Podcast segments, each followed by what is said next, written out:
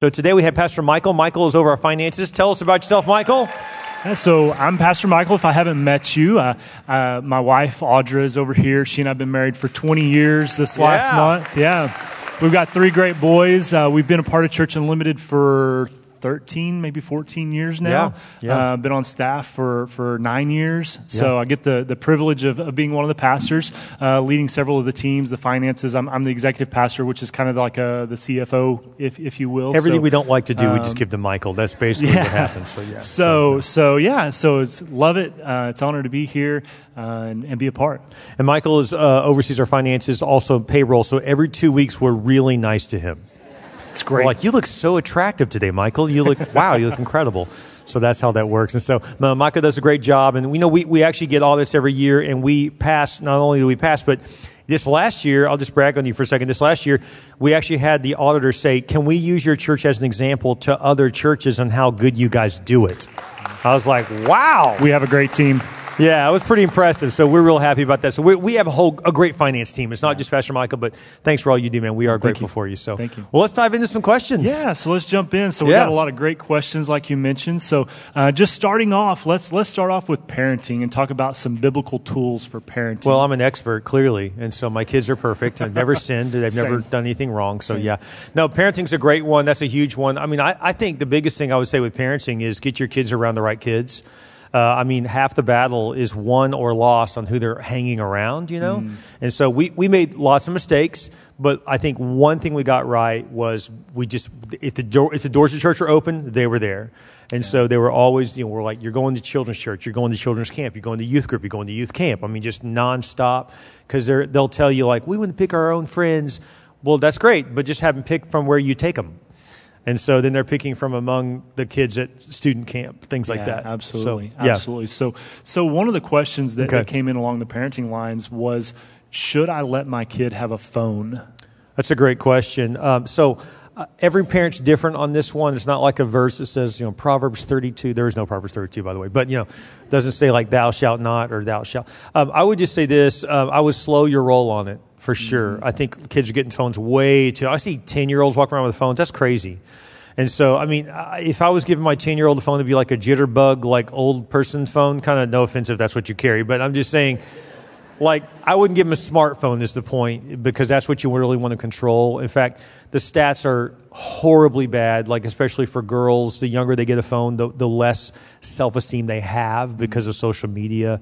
So even when you give them a phone, you don't have to give them social media. That's right. Now you're in the thick of it. I want to let you talk about this because Yeah, you, so you've we, got we've got teenagers. three teenage Yeah. boys. So for us, it was it was a combination of finding that balance of their responsibility and our convenience. Mm-hmm. Yeah. Uh, so because there's there's all the monitoring and everything that comes with it. It's not just hand it to them and let them go. So. Mm-hmm. So you, so you monitor their phones. Absolutely. Okay. Absolutely. Yeah. So we believe that we want to teach and train them up to make good decisions. So we don't block it, just everything. We give them limited access.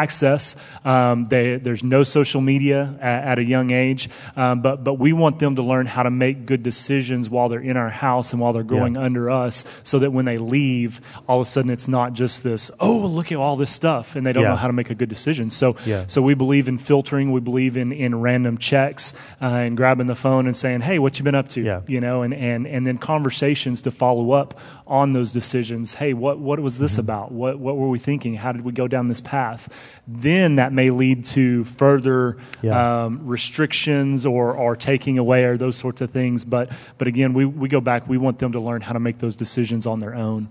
Yeah, it's good. It's a good call. And just monitor the phone like crazy. Um, and so, and by the way, when, when they say, I don't want you checking my phone, that's when I say, Oh, I'm not checking your phone. I'm checking my phone. I own that phone. So please hand me my phone. Yeah. And so don't be afraid to check it. You should be checking texts as well. Kids are sending nudes to one another nowadays. I mean, it's crazy what's going on. Well, frankly, as a pastor, I already know this. Adults are doing that too. And so, and it's ruining people's lives. So things like that. So you really want to talk to them about those things. Don't just hand them a phone and say, good luck. I mean, make sure you, I, I would turn a smartphone into a dumb phone as much as you can to where it's on lockdown and then slowly give privileges until they, if they prove they can't handle it, then take that away, that kind of thing. And so my, my daughter, I mean, before she went to A&M, she was a senior in high school and I would take her phone from her if she was acting up because like for me when I was growing up, if you took my car keys, that was just death. You know, it was like, I this my life is over. Nowadays, they're like, take the car, just don't take my phone. So the phone is actually more more important than even uh, transportation, which is crazy to me, but that's the way it is now. So yeah. Well, in social media, and you mentioned this, it's Oh. it's it's the worst. It is. So so our kids, It's the gutter. Our, our 17 year old who's just he's going to graduate high school this year. He just now is being given the privilege of having access to social media because. Um, let's face Yeah. it; it's it's it's bad for us as adults, uh, Yeah. much less a, a child who's learning how to make good decisions. So you gave a phone without giving social media, just to be Absolutely. clear. And then slowly you started to add some of those things Absolutely. if they proved they were worthy it. That's a good call. I think that's really wise and parents don't don't be afraid to do that. The biggest thing I would say on parenting is that you're not supposed to be their friend. Don't don't think you're going to be their friend. You're their parent. And so you had to make the hard calls. And so I remember years ago someone told me this and I thought it was brilliant, which which is that if you need them, you can't lead them. And so if you need them emotionally to like you, then you really can't lead them well. And so I just want to encourage you, like you're not their, like maybe when they're adults you can be their friends, but not yet. You know, not, not when they're kids. You, you have to be the one to, to draw the lines to say, no, we're not going to do that. We're not going to go here. We're not going to date this person, all that kind of stuff. And so those are big things. We didn't even let Sophie date until she was 17, actually. And so we held off, I think, no, I'm sorry, 18. She was 18. And I regretted that when she turned 18, I was like, oh, I should have said 19. You know what I mean? So, I mean, I just think it just spared her a lot of pain that a lot of kids go through. And So so, good. yeah, so, So yep. good. So on the same lines of parenting, one of the things that you know that that um, that we face in this world uh, regularly, I face Mm-hmm. it, we see it. But how do you prioritize relationships with your spouse and your kids? Should you put your kids over your spouse? Should they be more important? Should your spouse be more important? That's a good question. I, think it's clear in Scripture that you put your spouse first. Uh, and so we, we do that, my, my wife and I. In fact, the kids, would, when they were younger, would say, Do you love mommy more than me? And I'd be like, Yes, I do. And they'd be like, Oh, what? They get all mad. But they loved it because it gives them a foundation. Because kids are worried, like, are my mom and dad going to stay together? That's a real worry. And even if you're on your second marriage, I would say make that one stick. And so prioritize your spouse first and then the kids. And it's also, you're actually helping them learn to do that too, so that you'll, you're actually going to teach them to, to stay married to the same person. And so that's really important. And kids are good at dividing and conquering too, so don't let them do that. So Mason or Cole or, or Sophie would, you know, get into some spat with me or Jessica, and they would come to the other spouse like, Dad said this. And Jessica would be like, I stand with Dad. You know, they're like, oh, you always take his side. I'm like, right, yeah, because we're one. And so that's a big deal. And so they just know that if you're going to have an issue with, with mom, you, you got an issue with me. And so, So that we just always are together. And then if we don't agree, we do that behind closed doors. And then we figure it out and come out with a united front. So So good. So good. So transitioning to our second question, is it wrong to desire riches? That's a great question. And so um, I would say this the Bible talks a lot about wealth and riches and money. Uh, Jesus actually talks more about money than, than almost every other- other subject. And I wonder why. Why would Jesus talk more about money? I think it's because he knows it's close to our hearts. It's because it, it affects who we are. But I would say this the Bible is not against riches. In fact, if the Bible was against riches, then why does Proverbs talk so much about how to build wealth? So it can't be evil if riches are bad. And, and if, if, if big houses are bad, then, then heaven's a horrible place. In other words, well, clearly it's not a horrible place. There's mansions there, right? So there's nothing wrong with any of those things. So, but I want to be real clear here. The problem is, is that we we trying to turn the gospel into riches, and it's not. The gospel is you accepting Christ and telling other people about Jesus. Okay, and so, but but I just want to say this clearly to you: the Bible has no problem with you making money. The Bible doesn't have a problem with you having money. The problem is if the money has you. And so, what I would encourage you to look at is Matthew chapter 6. Jesus said, Where your treasure is, there your heart is also. He doesn't say there's any problem with you having treasure. It's just, what are you doing with it? And so, I would say this if you're bringing a tithe and then, and then you're, doing, you're, you're being a generous person beyond the tithe, above and beyond that, towards ministry causes, towards other people, and then you're being uh, responsible and saving as well, after that, I would say, buy what you want. Like literally, buy what you want. If you're if you're being responsible and you're giving to the Lord the first tenth, which Scripture says in Malachi chapter three is His. So to not bring the first ten percent is, is stealing from God, right? So if you're if you're bringing the ten percent, then you're giving offerings when God leads you to above and beyond that, and you're being generous and you're saving. If you're doing those things, spend it the rest of the way you want. I mean, drive what you want to drive, live in what you want to live. You know, you you can dress head to toe Gucci and Balenciaga if you want. I don't care. I mean, I couldn't afford that, but if you want to do that, great. the, the, the point is is that what what I found is more surprising. People say, "Oh, he or she is filthy rich." I think you can be filthy poor too, which means that you spend all thirty thousand dollars you make on you. Yeah.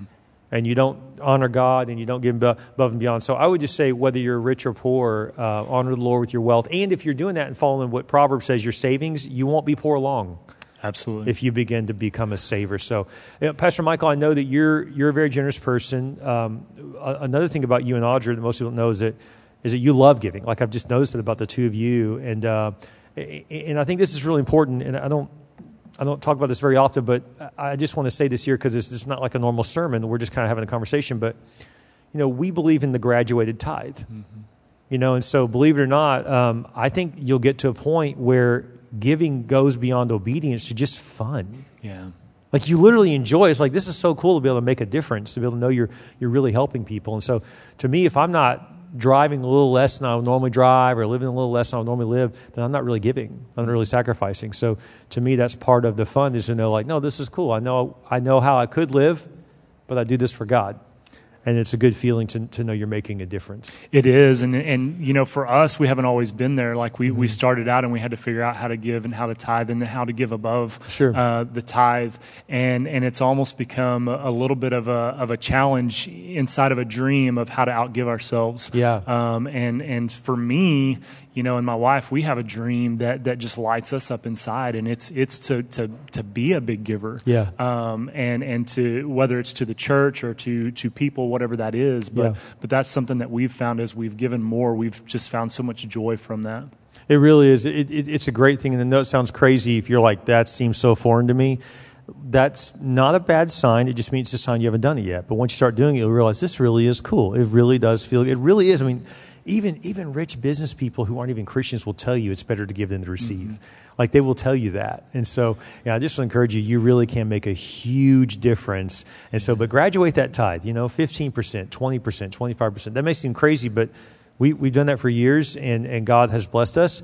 And I believe God's blessed our investments because of that.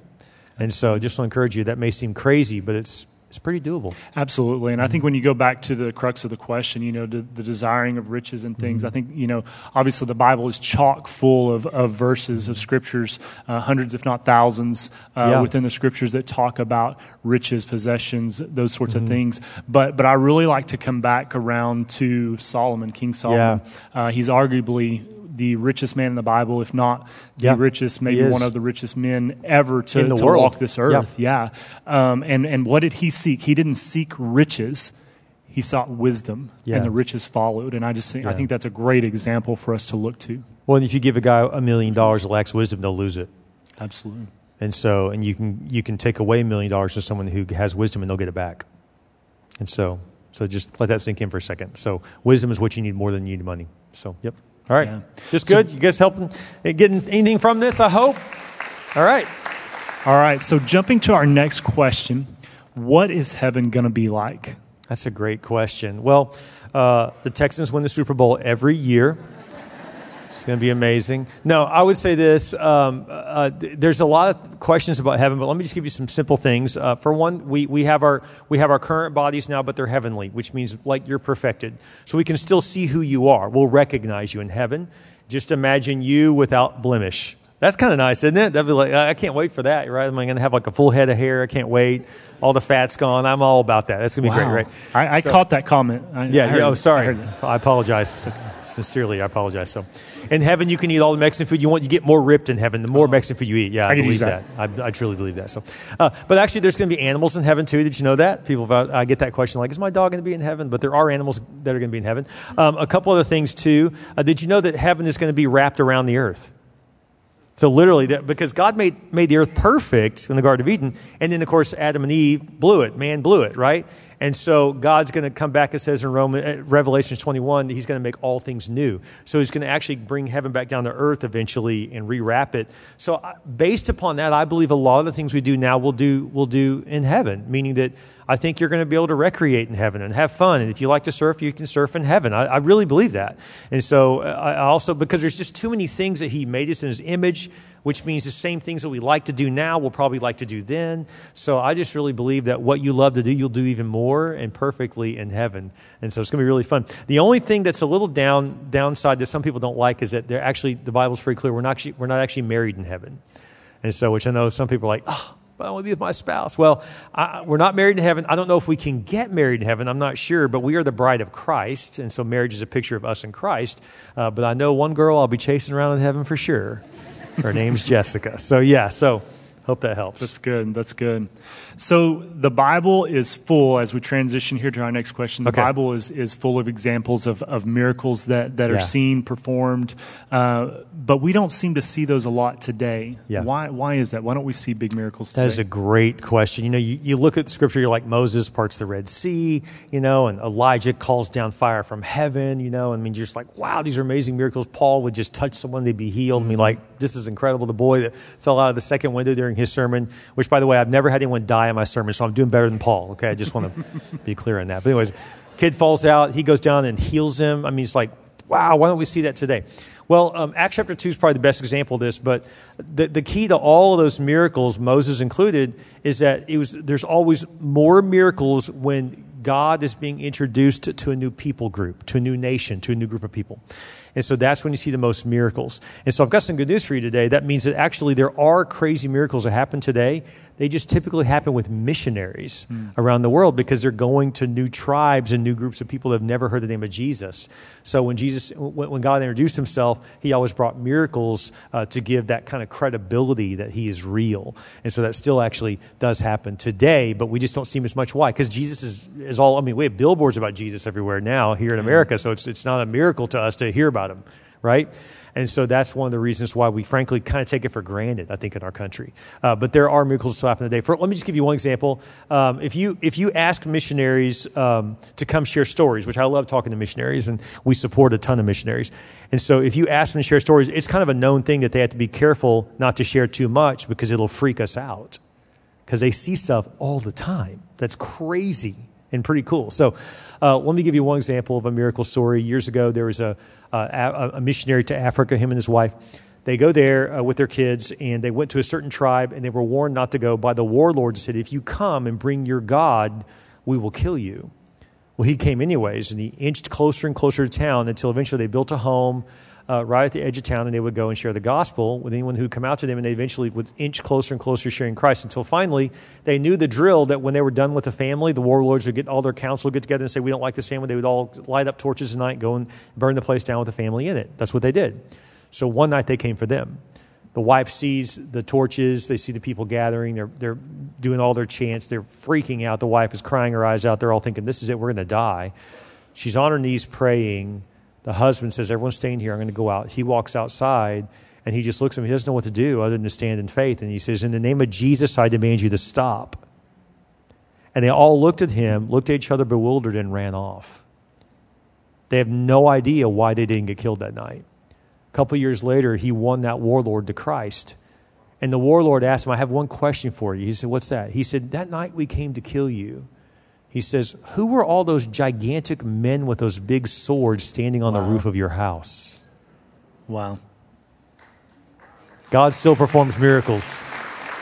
Yeah, So he good. does. Yeah, So good. All right. So, why is speaking in tongues, or sorry, is speaking in tongues real? Mm-hmm. And if I'm not able to speak in tongues, does it mean the Holy Spirit is not in me? Great question. Some people say I speak in tongues every week because they have no idea what I'm saying. So The you speed. know, It's the yeah, speed. That's the issue. Yeah. No. First of all, let me explain what speaking in tongues. If you never, how many of you guys are, are, are have heard of this? You already know what speaking in tongues is. Okay. So a lot of people don't have their hands up. Let me tell you what speaking in tongues is. First of all, in the Bible, there's places where people would just start. In, in, in Acts chapter two is where we see this introduced people began to speak in a language they did not know until the gospel. They began to explain Christ and what he did on the cross and rose again. The, the same thing I share every week. Just imagine me going to Zimbabwe where I clearly don't know the language and just God coming over me and I just speak my normal sermon, but it's in a different language. And so that was speaking in tongues. And so someone could understand it. That's speaking in tongues, okay? And so the Bible's pretty clear that there's supposed to be an interpreter as well when someone speaks in tongues. The word tongues in the original Greek language just means language or glossaria. That's what it means. And so, not to be confused with taqueria, that's a whole other meaning. But which is on my mind all the time. But, anyways, but yeah, no, the glossaria, uh, just vocabulary is all that means. It just means they just spoke in a language that they didn't know, but someone else did know it, okay? And so the question is, is it real? Yes, and it did happen. And it's pretty amazing to think about. There's lots of scripture on this, but I think the argument then comes in people say, this is what they tie it to. They say, well, you need to speak in tongues to be filled with the Holy Spirit. That's where I take, take disagreement with and say, no, actually, the Bible's pretty clear on this. In fact, I want to show you scripture in Ephesians chapter 1, if I can. Let me just turn here real quick. I got my cheat sheet here to get there faster. Ephesians chapter 1, it says this And when you believed in Christ, he identified you as his own by giving you the Holy Spirit when he whom he promised long ago. And so when you received Christ, you got the Holy Spirit. So the Bible is pretty clear that there's one baptism and one Holy Spirit. Like you get it at once. You don't. You, there's no second filling. Okay. And so now there are theologians that would disagree with me, but the Bible, by and large, speaks of how you get the Holy Spirit when you ask Christ in your life. So I don't believe you get. I don't believe you get more of the Holy Spirit by speaking tongues. Speaking tongues can be evidence of the Holy Spirit working in you, but so can living right, so can loving people, so can caring for people. All that's evidence also of the Holy Spirit working in your life. Um, I've asked God because Paul says to go ahead and ask God for all the gifts that you want to ask for. So I said, God, would you let me speak in tongues? God has not granted me that gift.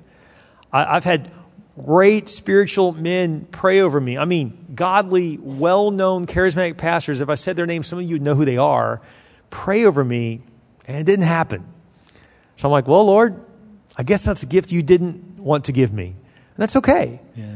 Uh, one time I had a guy come to me and he said, uh, Pastor Bill, well, this guy, he's a friend of mine. He said, Hey, Bill, um, I really think you should, you should speak in tongues. I think God wants you to have that gift. I said, I've prayed and asked God for that, and He won't, He will not give that to me for, for whatever reason. I'm still open to it. You can do it tonight. It'd be great, you know? I have family members that speak in tongues. Um, a lot of our board of directors are charismatic pastors, not all of, but several of them, and they speak in tongues. Like, we have no problem whatsoever with it, you know? But it's just not a gift that I have. So this friend of mine said, you know, I just really feel like it's, it's, it'll take you into the deeper things of God. I was a little offended by that. I was like, are you suggesting that because I don't speak in tongues, I'm, I'm not as deep in the things of God as, as you are? He said, Well, I mean, so basically he was. So I said to him, Okay, so just to be clear, what you're saying is you're deeper in the things of God than Billy Graham. He said, What do you mean? I said, Well, he never spoke in tongues. He clearly spoke that. He asked for that gift and God didn't give it to him. So are you closer with the Lord than Billy Graham? He came back to me a couple days later and said, Man, I'm really sorry. I realize that just because this is something I've experienced doesn't mean that you don't walk with God. So I'll just be real careful. If you have that gift, that's a wonderful thing, but it doesn't mean if someone else doesn't have the gift, that doesn't mean you're not walking with God. Does that make right. sense? Well, I think it's interesting in, in 1 Corinthians 12, mm-hmm. it talks about the gifts and it talks about, yeah. my paraphrasing, um, it, it, talks about how some gifts are given to some people and others are given to yeah, others. That's right. Uh, and then it goes on to talk about the body of Christ and how we all make yeah. up independent parts of the body. Mm-hmm. Um, and so I think that's really unique um, to keep in mind when, yeah. we're, when we're talking about that. It's true. Not everyone gets a gift. Let me also say this, too. Um, there is a belief that some people have in, in, what's called the cessation theory, which means that somehow that ceased, it no longer exists. I don't really agree with that. I think it still does exist. I don't see why God would give a gift that He suddenly take away. So I think it can be a valid gift to, the, to this day. But I want to I want to clearly say this. I believe that most of the speaking tongues in the Bible, there was an interpreter very rarely do you see someone speak in tongues today and someone get up and say, I know what they said. This is what God wants everyone to know. Very rarely do you see that. So, really, what we're talking about is what's called a prayer language, where people pray in a different language and they feel like the Holy Spirit comes over them and they just begin to say things. They don't even understand what they're saying because the Bible does support this that, that the Spirit of God will speak through groanings that we don't even understand, mm-hmm. to where the Spirit of God is praying for us on our behalf on words we don't even know to pray. But I want to be clear about this. The Apostle Paul also said that speaking in tongues is clearly a gift, and he even said, he went so far as to say, I speak in tongues more than everybody. What he used to say. But then he said this in 1 Corinthians chapter 14. He said, So you see that speaking in tongues is a sign not for believers, but for unbelievers. What he was talking about is when you when you preach a message in a language you don't even know, but they get it. So there is someone understanding it. Prophecy, however, is for the benefit of the believers, not unbelievers. Even so, if unbelievers or people who don't understand these things come into your church meeting and hear everyone speaking in an unknown language, they will think you're crazy. So the Apostle Paul said that. So here's our take at Church Unlimited. I have no problem with the gift of speaking in tongues. If you have that, great. I have no problem with someone that says, I don't agree with it anymore. I think it's gone. I don't have a problem with you having that view either. We just don't do it at any kind of worship service we have or small group or, or ministry meeting because we don't want to put you in an awkward position if, it's, if it seems weird to you. Uh, a lot of Christians think it's weird, so how does a non Christian feel? So we are a church for the unchurched. So we just don't take part in that gift in our church services. If you want to speak in tongues, you can do it to your blue in the face at home. And when you're doing it, please pray for me.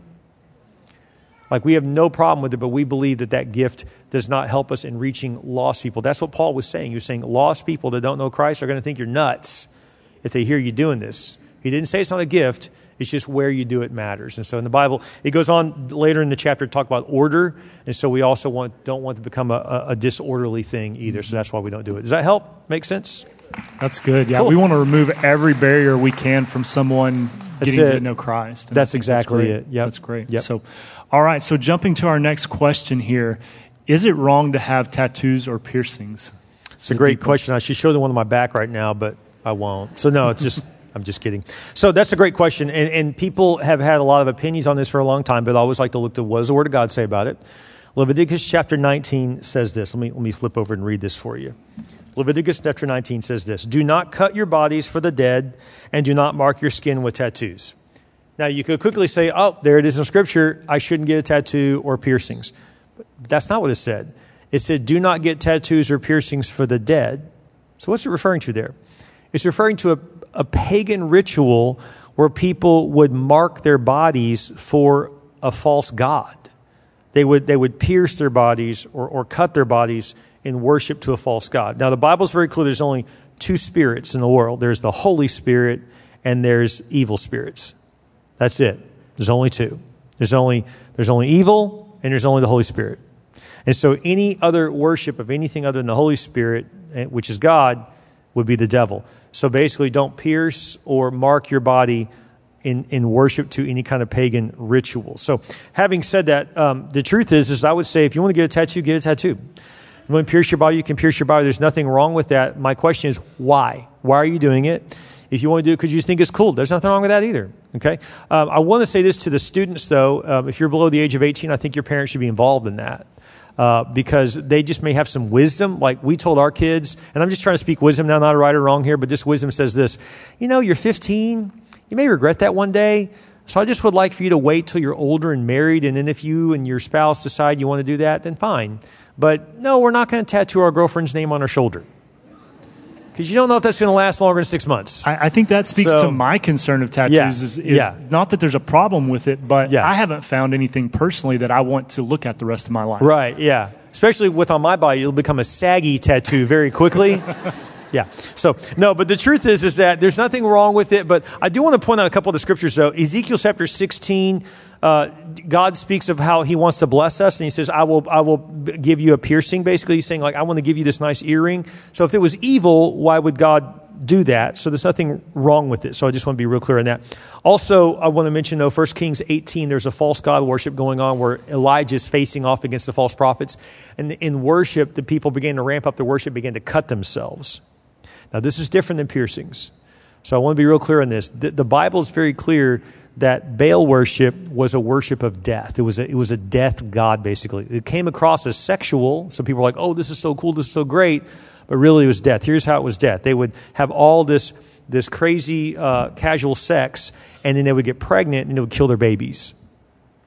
And so, this basically, and then they would offer that baby in celebration of what they did. And basically, um, it, it was, it was just, it was death. They were celebrating death. And so cutting yourself was also found in Baal worship also. So I do want to talk about this because there's a lot of this going on today. So if you or someone you know or love is cutting themselves, especially young girls, I want to talk to young teenage girls. This is who's the most common with. That is probably a sign that you don't like yourself.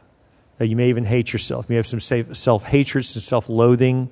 And that is a spirit of death that's on you. And I want to say, in the name of Jesus, I cast that out of you right now Amen. because you are of great value and Amen. you should not hurt yourself. Amen. So good. Having said that, if you want to do a tattoo or a, or a piercing, I don't think the Bible is against it. I do will also caution judgment and just say you're going to want to need a job and a career one day. So think about where that's located if you're going to do it. And things like that do matter. And so don't be shocked when you tattoo your eyeball or you know your your forehead. You're like, I don't know why they won't hire me. Well, I can probably tell you why. And so, not trying to be ugly. I'm not being judgmental. I'm just trying to say that you know, the Bible says man looks at the outward appearance. It doesn't say that's right or wrong. It just says that man does. And so you got to think about things like that too. So that's all I'm suggesting, but that's really your decision. But as a minor, that is your decision with your with your parents. So, yep. That's good. That's good. On that note, uh, let's let's transition to our last question, and oh, this one this this is the big, big one. one. Yeah, um, and it's something that we all struggle with at times, and we all yeah. ask ourselves at times, and ask God. But yeah. the question is, why do bad things happen to good people? Yeah, this question's huge, and we've all we've all asked this question before. I don't know anyone that hasn't dealt with this. And I just want to say real quick too, before I dive into this, you know, I don't want to just give these rote answers or even theologically accurate answers without first just bringing compassion and just saying, if you have experienced something really tragic, I'm just I'm really sorry. I just I just want you to know that we we've all had this happen to us. If you haven't had some some kind of tragedy hit you yet, it just means you're probably too young yet, but it eventually will. And, uh, you know, I mean, I know recently, Pastor Michael, you guys lost someone dear to your family, uh, a family member. Uh, you know, I mean, I have a, I have a good friend uh, in the church. He's a pastor. He's a retired pastor. One of my one of my closest, one of my family's closest friends. My father's like best friends with this guy. And uh, Pastor Ed, you get many of you know him. He just lost his leg. Yeah. I mean, you know, and, and you know, I'm looking at this going, man, this guy's been faithful to God his whole life and yet he goes through this incredible pain. They've had to bury children. I mean, wow, that's just, it's a lot. And they're still an example of finding joy in the moment. They, they are. I went to see him in the hospital, and I kid you not, him and Nancy, his precious wife, they were teasing about how he's going to put a peg leg on it and be a pirate next year for Halloween. I'm not kidding. This is literally 20, uh, less than 24 hours after he loses his leg. I mean, talk about a wonderful spirit. I mean, that's the kind of guy he is, and just he's got such a joy about him. And I think that's what I would say if you've had a tragedy happen to you. First of all, I'm, I'm terribly sorry. I'm not making light of it. I'm also not making light of Pastor Ed. He was making light of it. But that's because that's his spirit. He's just not going to let something get him down. And it's a beautiful thing. So, a couple things on this. First of all, I want to just, if I can, attack the question first. Why do bad things happen to good people? Here's the problem with that question that question assumes that there are good people. The Bible is really clear that none of us are good. The Bible says in Romans 3:23 for all have sinned and fall short of the glory of God. So even though we may do good things, at the end of the day we are bad and we're marred by sin all of us, but Christ and his goodness allows us to be good through salvation in Christ. Does that make sense? So all of us have done bad. I mean, that's the first thing you got to know. Now, I'm not suggesting you deserve the evil that has come your way if something bad has happened. I want to, mention a couple things. Jesus said in John chapter 16, verse 33, he said, Tribulations will come, but I have overcome the world. So he clearly says that problems are going to happen, trials are going to happen, tribulations, bad things are going to happen. So actually, Jesus never promised bad things are going to happen, bad things aren't going to happen. He promised they would because we live in an evil world. So, so then the question is, well, how can a God of love make world, the world evil? He didn't. He made the world perfect. Then Adam and Eve, when he gave them free will, they messed that up. And that brought in evil into the world, into literally our genes. This is why we have deformities when we're born. This is why there is such thing as miscarriages, which we have experienced. My wife and I have lost a child. And so we know the pain of that. And by the way, I was in seminary at the time, sacrificing financially like crazy to honor God, to do His will. And I'm like, this is how I'm repaid? Like I'm serving you? And this is all my wife wants as a child? Like, how, how is this fair? And yet, I know people that party their brains out nonstop and don't seem to have a problem and we're trying to honor you. So I totally get the not fair feeling. I really do, because I felt that way. But here's what happened when it happened to us. The first thing is I recognize that none of us are good in and of ourselves. God is good. Second thing I will tell you this God uses bad for good. God doesn't cause it, but he uses it for good. When I when I dropped the keys to my car in my oldest son's hands when he turned 16, I said, Mason, you can take my car out for the night. You're 16 now, you got your license but you have a choice. You can choose to do good or you can choose to do bad. The choice is yours. We've taught you well. I trust you'll do good. Drop the keys in his hand. He did good. Praise God, right? But we know a lot of kids first get those keys. Maybe you were one of these kids. You didn't do too good, right? And so when God gave us free choice, that gave us the ability to do good or bad. And so God made us to love us and for us to love Him. But for real love to happen, we have to have the ability to choose to accept His love and to give love to Him, which means we also have the choice to choose not to accept His love and not to love Him, but to do bad, right? And so that's a choice that God gave us. The Bible even says in Romans 8 that the earth groans because of sin. Literally, earthquakes, famine, um, hurricanes, accidents. All of this came into the world because sin entered the world, right? And so the, the other thing I would tell you is this is that when bad things happen to you, it equips you to minister to people. Yeah. And so I have utilized the pain and the healing of our miscarriage from years ago so many times to minister to thousands of people. And so, in the same way, I, I have friends that, that have lost children. I am not a part of that club, and I pray I never am. But if I am, I know who to go to who can help minister to me like no one else because they've also lost a child. And so maybe you've been through a divorce. Well, guess who can minister really effectively to someone who's going through divorce? You can, if you've processed it, if God's brought healing to you. So when you go through horrible experiences, when bad things happen to you, you can utilize that once you get healing and God brings you through it to make a difference to other people. The best drug hmm. counselors are former druggies. That's just how it works. And so I just want to encourage you that God will use good and bring good out of it. And the last thing I would tell you is this. I know it is sad that bad things do happen to good people, but did you know that the worst thing happened to the best person? Wow. Think about that. Jesus is righteous. He's perfect. He had no sin, yet he dies on a cross, a criminal's death. The death that was set aside for murderers, for rapists, and he dies on the cross, that kind of death for all of our sin. Then he rose again. So it's the power of Christ that brings healing to you. Job said this Job said, Though he slay me, I will put my hope in him. So I don't know what you're going through right now, but I just want to take a moment to minister if I can and just ask you to bow your heads. With every head bowed, every eye closed, maybe you're going through a hard time right now. Maybe you're like, Why? Why, God? Why did I lose this person I love? Why am I dealing with this pain? Why am I struggling with this addiction? Just call out to God right now. The good news about your bad situation is it brings you to God. It brings you into an understanding of Christ. The truth is, most of us would never even come to Christ if it wasn't for a hard time. So maybe today it's time to come back to God. Maybe you're already a Christ follower. You just say, Jesus, I want to come back to you. I know you're in my heart, but I have not been walking with you. And this, this pain I'm dealing with, has reminded me how much I need you, God.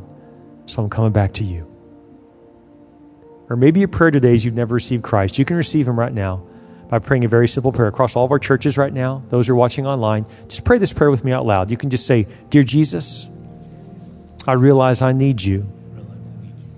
I believe you died for my sin. And I believe you rose again. Please come in my heart. Be my Lord and be my Savior. I repent of my sins. I put you in first place. Thank you, Jesus, for saving me. With your head bowed and your eyes closed, if you just pray that prayer, if you just gave your life to Jesus, no one's looking around, would you just lift your hand high right now if you just gave your life to Christ? Just hold your hand high. Thank you. There are hands going up all across our different churches. Praise God. Thank you. Hold your hand high all the way in the back. Thank you. We see those hands. Hold them high. Thank you. Praise God. Thank you. Thank you, Rodd Field. Thank you. Hold your hand high. Thank you, Stone Oak. Praise God. Thank you, Rockport Fulton. Thank you, Padre Island. Praise God. If you're watching online right now, you can put it in the text chat. Just text my hands raised or click hand raised. Praise God. If you're at our prison ministry right now, just hold your hand high. Praise God. We'd love to hear from you if you just gave your life to Christ. You're not alone. Many people made that decision as well.